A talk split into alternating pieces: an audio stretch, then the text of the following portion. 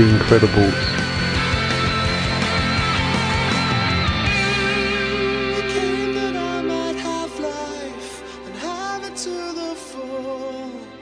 My name's Tom, I'm 29 and from London.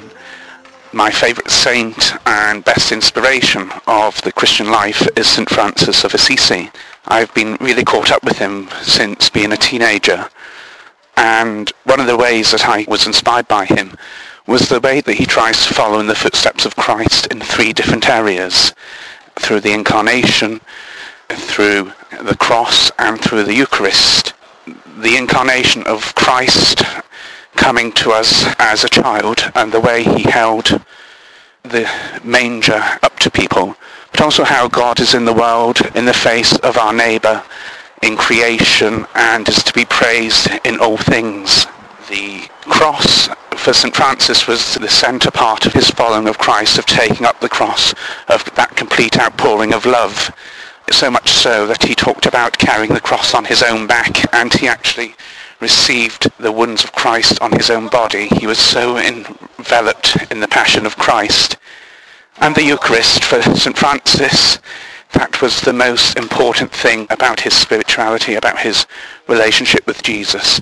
That meeting in the Eucharist, which has been given to the church, and that wonderful opportunity of communion with Christ each day. And for me, that I've carried through my life are three simple words that sum up that spirituality.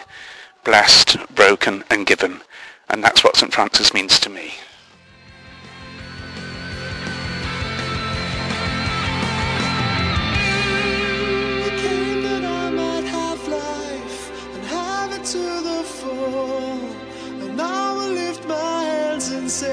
That I'm in